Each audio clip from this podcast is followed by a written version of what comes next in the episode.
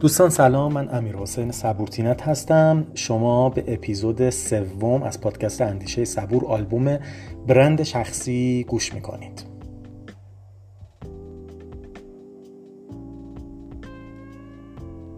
خب دوستان خوبم اگه خاطرتون باشه ما توی اپیزود اول یه چند تا از قوانین طلایی ساخت برند شخصی رو توضیح دادیم. توی اپیزود دوم رفتیم سراغ این که خیلی خب حالا کسی که می‌خواد وارد این عرصه بشه شاید اولین گامی که باید انجام بده این هستش که یه بوم برند برای خودش طراحی کنه. نه تا عنصر سازنده بوم برند شخصی رو توضیح دادیم و نحوه اینکه شما می‌تونید اون رو طراحی کنید. توی اپیزود سوم می‌خوام از یه منظر دیگه ای به برند شخصی نگاه کنم. بر اساس آموزه هایی از کتاب اخیری که مطالعه کردم. یه کتابی از آقای ستگادین هستش که در واقع اسم کتاب هست لینچ پین لینچ پین رو تو فارسی ترجمه کردن. بهترین ترجمه که شاید وجود داشته باشه ازش مهره حیاتیه مهره کلیدی مهره حیاتی. یعنی کسی که نمیشه این رو جایگزین کرد. در مقابل مهره حیاتی آدمایی هستن که قابل جایگزین هستن.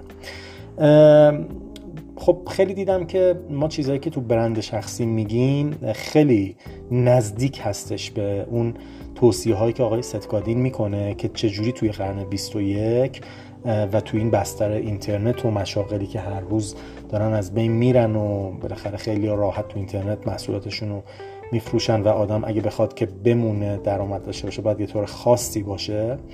دیدم که خب خیلی به مبحث برند شخصی نزدیکه چیزایی که آقای ستگادین تو این کتاب گفته. بنابراین تصمیم گرفتم که اصلا این قسمت از اپیزود رو مختصرا در مورد این کتاب صحبت کنم. یعنی اصلا بگم که از نظر آقای ستگادین مهره حیاتی کیه؟ چه ویژگیهایی باید داشته باشه؟ که طبیعتا اگر این ویژگی ها وجود داشته باشه به نظر من یه برند شخصی خوب هم شکل می‌گیره. یعنی این دوتا با هم خیلی همبستگی دارن.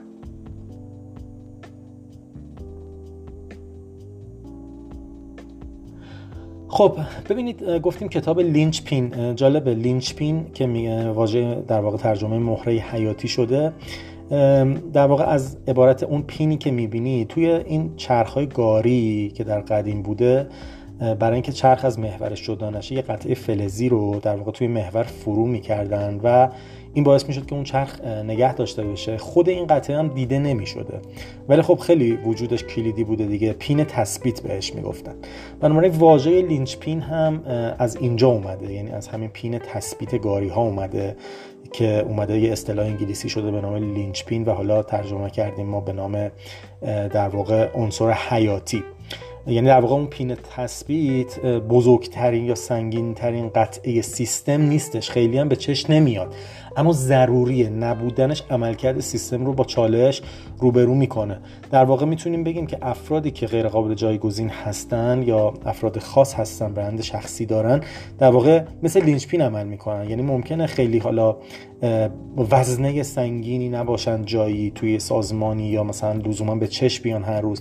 اما واقعا یه توانمندی های از خودشون نشون دادن یه ویژگی هایی دارن که باعث شده که این افراد در واقع غیر قابل جایگزین باشند و نشه اونها رو به سادگی با کس دیگه جایگزین کرد.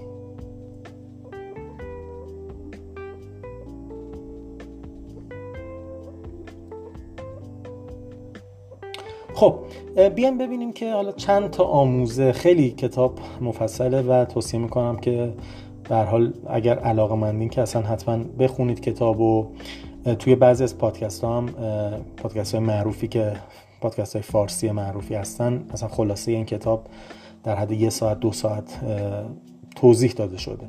اما من می‌خوام چند تا از آموزه های مختصری که از این کتاب برداشت کردم رو اینجا به تو منتقل کنم. این لینچ بینا کیا هستن؟ چه ویژگی هایی دارن؟ اولین چیزی که من یادداشت کردم نوت برداری کردم که می‌خوام بگم اینه که اشاره می‌کنه که اینها کار رو فراتر از شغل می‌بینن. یعنی افراد معمولی همیشه میگن مثلا ما یه شغلی داریم. مثلا میگن شغل چیه؟ میگن فلان شغل رو داریم.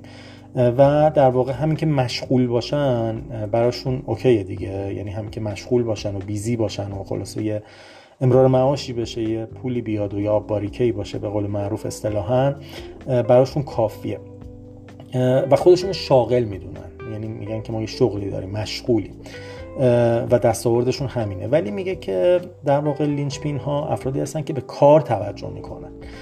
و همیشه میگن که ما مثلا یه کار جدید ارائه کردیم. الان به فکر یه پروژه جدیدم یه کار جدید می‌خوام ایجاد کنم و در واقع بیشتر صحبت از کار می‌کنن یعنی به جای اینکه شغل رو نگاه کنن یا حالا شاید بتونیم اینطوری هم بگیم که کسایی که خیلی صحبت از اینکه شغل دارن می‌کنن یه ذره شاید به ویژگی ها و روحیات کارمندی نزدیک باشه دیگه. ولی کسایی که یه ذره به کار نگاه می‌کنن و پروژه و مثلا انجام یه کار مثبت اینکه یه اثری خلق کنن بیشتر حالا فراتر از نگاه کارمندی دارن فکر می‌کنم. میشه اینطوری هم تعبیرش کرد. پس این در واقع شاید آموزه اولی باشه که من از این کتاب یادداشت کردم.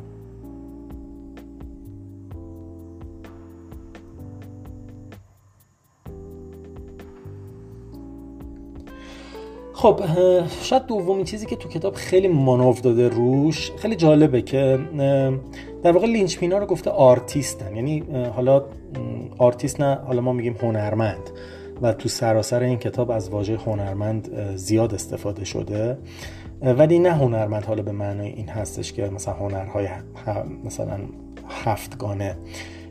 سازی بزنه یکی یا نمی‌دونم تئاتری بازی کنه سینمایی باشه و اینا. ولی در واقع منظورش این هستش که هر کسی تو هر کاری که داره باید یه ذره چاشنی هنری از خودش بروز بده. حالا اینکه چرا آرتیست چون به هر حال آرتیست ها با روح و عواطف سر و کار دارن شاید از این جهت هستش. چون اشاراتی که می‌کنه متوجه میشیم که می‌خواد هنرمند رو استفاده کنه نه به معنای هنرمند ولی از این واژه آرتیست داره استفاده می‌کنه که بگه خب کسایی که مثلا موفقن تو شغلشون قابل جایگزین نیستن برند شخصی می‌تونن داشته باشن اینه که چاشنی هنرمندانه توی کارشون توی نوع نگاهشون به حالا اون کاری که دارن انجام میدن خلق می‌کنن. و حالا در مورد این چاشنی هنر صحبت می‌کنیم که چه چیزهایی می‌تونه چاشنی های هنری باشه. ابتدایی ترین چیزی که شاید بگم الان خدمتون بگم اینه که خب عنصر اولش خلاقیت یعنی اینا همیشه سعی می‌کنن که کارشون خیلی روتین نباشه. خیلی به قول معروف مثل روزای گذشته نباشه. همیشه به دنبال این باشن که یه ذره خلاقیت به خرج بدن یه ذره نوآوری به خرج بدن. حالا این می‌تونه یه تعبیر باشه از استعاره هنرمندی که توی این کتاب برای لینچ پین ها استفاده شده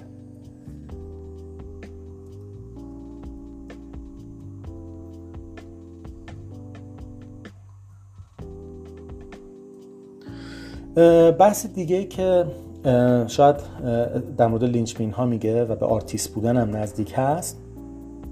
این هستش که خب در واقع این افرادی که حالا موفق ترن outlier ن به نوعی و linchpin میشن اینها به واسطه همون چاشنی هنری خیلی آدمهایی هستن که به روحیات انسان ها توجه می‌کنن و حالا یه زمانی بود هنرمندا دستمزدشون هم خیلی پایین بود دیگه. حالا شاید اینجوری داره میگه که اینها مثلا خدمات رایگان زیادی ارائه میدن و صحبت از اینکه حالا ما یه کاری کنیم در قبالش پولی بگیریم نمی‌کنن نگاه صنعتی ندارن به موضوعات.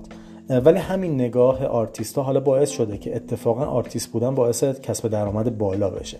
یعنی میگه که اتفاقا همین روحیه share کردن دانش share کردن و به اشتراک گذاشتن و اون چیزی که بلدن به صورت رایگان. حالا مثلا در اختیار دیگران قرار بدن خیلی مثلا به قول معروف دنبال دو تا چهار تا نباشن که مثلا سریع بخوان پول بگیرن یا سریع بفروشن یه چیزی رو یه کالایی یه خدمتی رو باعث میشه که خیلی عوایدی هم مادی هم معنوی به اینها تو طول زمان برگرده و همون در واقع یه عبارتی حالا شاید یه اصطلاحی ما بتونیم استفاده کنیم میگه که هر که نامش, نی... نامش نیک نانش بیشتر.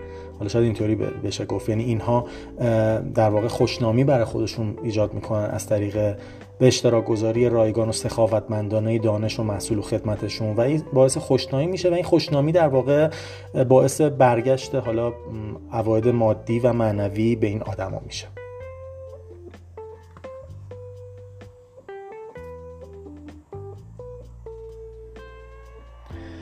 مورد بعدی که در مورد لینچ پینا صحبت می‌کنه میگه که برخلاف آدمای دیگه که قابل جایگزین هستن و همه اونها بیشتر عنصر ترس محرکشون هستش اینا عنصر جسارت محرکشون هستش. یعنی اشاره می‌کنه که رد پای ترس رو شما داری توی همه تصمیمات آدما می‌بینی. شاید بیش از 90 درصد آدما با ترساشون دارن زندگی می‌کنن. ولی اشاره می‌کنه میگه شما اگه فروش نداری رد پای ترس رو ببین. اگه جلسه بازاریابی به بنبست می‌رسه رد پای ترس رو ببین. اگه پرخاشگری قولتو میشکونی همکاری نمی‌کنی رد پای ترس رو تو وجود خودت ببین. و در واقع حالا اگر که مثلا میای هر روز توییتر بررسی می‌کنی و سوشال مدیا بررسی می‌کنی میترسی از دیگر عقب بمونی بازم به خاطر ترسته. اگه میری مثلا کیفای گرون قیمت می‌خری نمی‌دونم همش خرید می‌کنی بازم میترسی که بقیه عقب بمونی چشم هم چشمی داری حسادت داری. یا مثلا این جور احساسات و عواطف. اما اشاره می‌کنه که افراد لینچ بین افرادی هستن که در واقع از ترساشون عبور کردن از اون در واقع چی میگن زون امن خودشون خارج شدن و یه ذره با امیدهاشون دارن زندگی می‌کنن. به خاطر این افرادی هستن که خوشبین ترن کلا به دنیا و اطرافیان و خیلی الهام بخش و انگیزه بخش هستن به اطرافیانشون.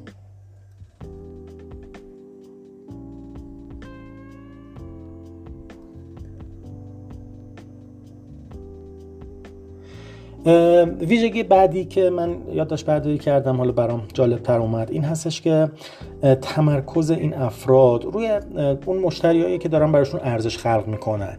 و مثلا یه چیزایی تولید می‌کنن از یه سری فیدبک های مثبت می‌گیرن و برای اونها انرژی می‌گیرن ارزش های بیشتری خلق می‌کنن. خیلی گوششون به حرف آدمایی که مثلا نق می‌زنن قور می‌زنن یا سیگنال منفی میفرستن یا مسخره می‌کنن یا خیلی انتقاد می‌کنن نیست. نه اینکه انتقاد پذیر نباشن انتقادا رو میشنون اونایی که در راسته بهبود استفاده می‌کنن ولی تمرکزشون رو نمی‌ذارن روی پاسخگویی یا اصطلاحا کلکل کردن حالا بگیم یا مثلا خیلی توجه خاص به افرادی که حالا منفی نگاه می‌کنن مسخره می‌کنن انتقاد می‌کنن. بلکه نه نگاهشون رو می‌ذارن روی به قول معروف اون کسایی که تلاش های این شخص لینچپین براشون ارزشمنده بازخور مثبت میدن بر اساس اون انگیزه می‌گیرن.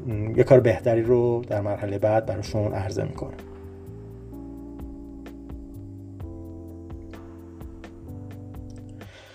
و نکته آخری که حالا البته نکته آخر که میگم حالا این چیزای فرازهایی بوده که من یادداشت کردم و خب خیلی در واقع خود این کتاب می‌تونه مفصل باشه و هر کسی بخونه شاید یه نکات خودش رو برداشت کنه.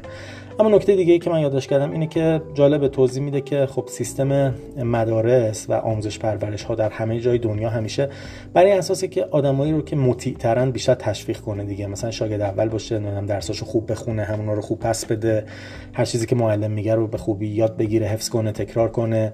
و میگه کلا سیستم ها از همون بچگی بر اساس این بار اومدن که آدما رو بیشتر مطیع بار بیارن. و اینکه مثلا یه کاری رو مثل انقلاب صنعتی است که یه کارگری باید بیاد یه کاری رو خوب انجام بده و همون شهر وظیفه‌ای که بهش دادن. میگه اصلا این تو آموزش پرورش ایجاد میشه بسترش که آدم این تیپی فکر کنن در ادامه هم.